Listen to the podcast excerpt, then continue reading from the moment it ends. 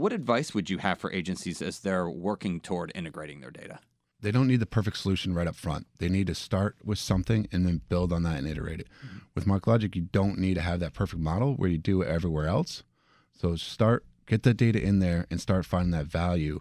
And then you could find that, you know, each separate system can then build their application on top of it. And you have one data fuse piece of it at the end of the day. Mm-hmm. But you will immediately start seeing value instead of creating this giant monolithic plan that takes three or four years to do.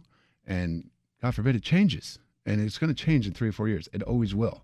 We change almost daily now.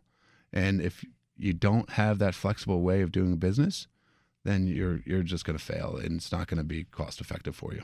So Dave, we covered a lot here today, but uh, before we close out, what are your final thoughts? Jason, I think one of the benefits of an operational data hub or an enterprise data layer is the time to value. Right, what we're seeing in the field on numerous applications that we're measured in weeks of from project start to project uh, completion, or at least go live, and instead of years or you know at, at best months from some of the other competitors that we're seeing in the field. Um, and that's evident by what we've done at one of the national levels intelligence agencies, where we were literally six weeks um, from project start to deployment.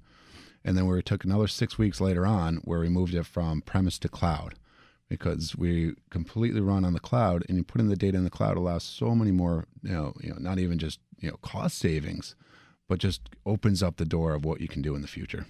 I'd like to thank my guest today, Dave Rost. He's Senior Account Executive and Defense Department Subject Matter Expert for MarkLogic. For more on this discussion, visit federalnewsradio.com and search MarkLogic.